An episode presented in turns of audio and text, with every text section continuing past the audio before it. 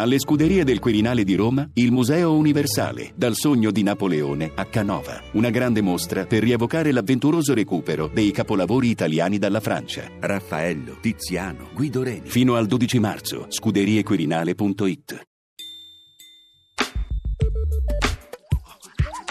L'Arca di Natale. Animali da non perdere.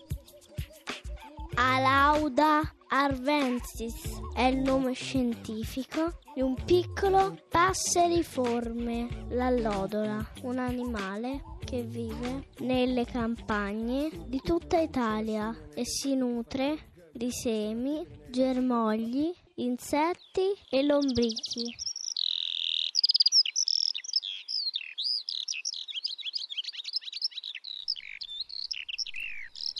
Quello che avete appena ascoltato è il canto dell'allodola, un piccolo uccello migratore che a prima vista potrebbe sembrare del tutto anonimo. Il suo piumaggio infatti è marroncino, leggermente striato di nero, nulla quindi che sia particolarmente appariscente, ha però due caratteristiche che la rendono decisamente inconfondibile. L'allodola infatti sulla testa ha una piccola cresta che alza soltanto quando è in allarme o quando si sente minacciata, mentre sul dito posteriore di entrambi i piedi ha un'unghia molto lunga quasi 1 centimetro, il che è praticamente un record nel mondo dei piccoli passeriformi. Probabilmente poi chi vive in campagna avrà ascoltato il canto dell'allodola centinaia di volte, magari senza riconoscerla.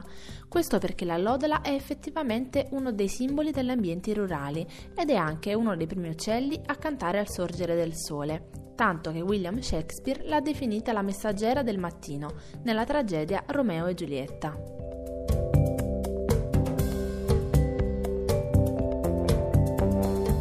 Sempre l'allodola è una specie cacciabile ed è entrata a far parte del linguaggio comune. Chi non ha mai sentito dire uno specchietto per allodole e uno zimbello per allodole? Questi detti derivano da alcune tecniche venatorie che sfruttano la curiosità innata dell'allodola. Sia il riflesso del sole in uno specchietto che uno zimbello, quindi un uccello finto, o una civetta attirano l'allodola, che a causa della sua curiosità trova la morte per mano dei cacciatori. Ma a proposito di curiosità e di allodole, uno degli alimenti preferiti da questa specie in primavera, oltre a bruchi e lombrichi, sono i germogli di cicuta, una pianta che è tossica per l'uomo ma non per l'allodola, che invece ne ricava preziose sostanze nutritive. Quanto rischia l'allodola? Livello di pericolo 1. Vulnerabile. In passato la specie ha subito un forte declino a causa della caccia intensiva, ma al momento le sue condizioni sembrano stabili. In Italia invece i circa 2 milioni di allodole presenti rischiano un po' di più, a causa della trasformazione del paesaggio agricolo, delle tecniche di mietitura e dell'uso massiccio di erbicidi e pesticidi. Ma la principale minaccia resta la pressione venatoria, tanto che un nuovo disegno di legge potrebbe escluderla dalle specie cacciabili. Per queste ragioni, in Italia la specie è stata classificata come vulnerabile.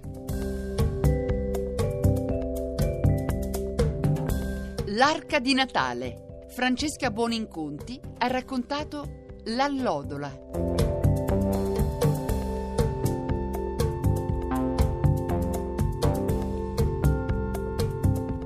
Radio3scienza.rai.it